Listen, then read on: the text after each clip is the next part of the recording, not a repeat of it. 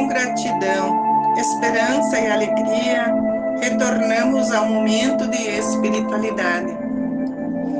A liturgia do quinto domingo do tempo comum nos convida para renovar o nosso compromisso de sermos sal e luz no mundo, como discípulos e discípulas que dão sabor e sentido na vida do próximo pelo poder do Espírito toda ação seja orientada para a solidariedade, acolhida e a pacificação se tornem luz que aponta os caminhos para Deus e que o sal faça a diferença no sabor da convivência entre as pessoas.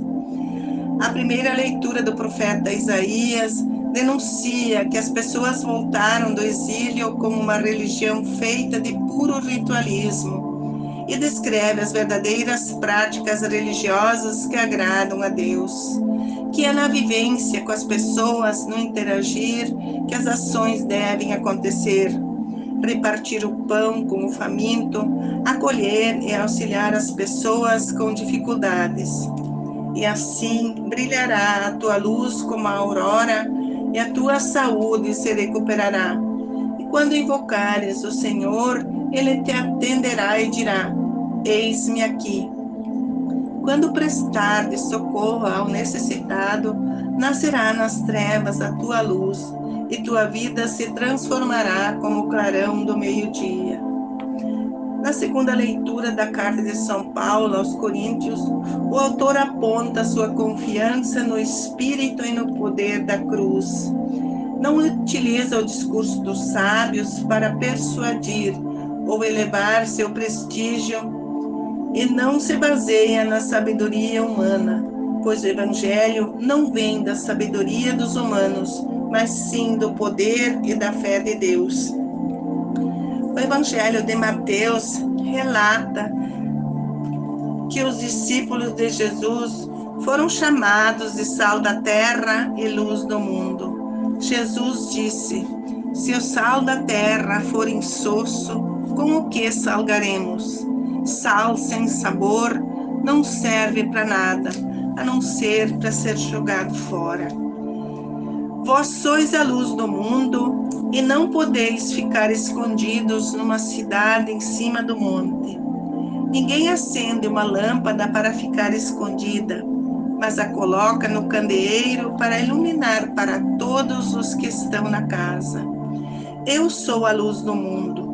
As pessoas que vivem na medida a ética e a justiça, impedindo que a sociedade se corrompa, são sal. E as pessoas que, com suas atitudes e obras boas, atraem o olhar para viver a grandeza de sua vocação na comunidade e esta glorifica o Senhor, são luz. Quando se vive as bem-aventuranças, se confirma o apelo de Jesus para viver o espírito de ser discípulos com gosto de sal, brilho e clarão da luz para o mundo. Ser sal pertence a Jesus, somente Ele pode ser isso de verdade. Coerente com essa perspectiva, a Igreja proclamou no Concílio Vaticano II Cristo como luz dos povos. E a igreja só pode ser uma luz indireta, como a lua é a luz refletida do sol, a igreja reflete a luz de Jesus. O evangelista Mateus expressa o seu entendimento sobre a missão confiada à comunidade cristã. Os cristãos são desafiados no seu modo de viver e ser inspiração e luz para os outros.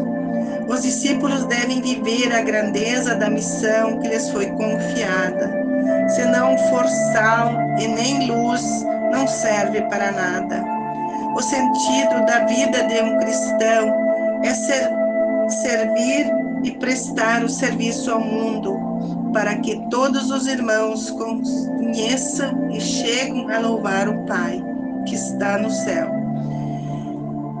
Suas boas ações são luzes para os homens iluminar, que eles vejam o bem que fazem para o Pai glorificar.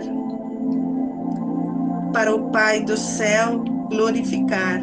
Que o Senhor nos conceda a graça de sermos sal e luz neste mundo. Amém.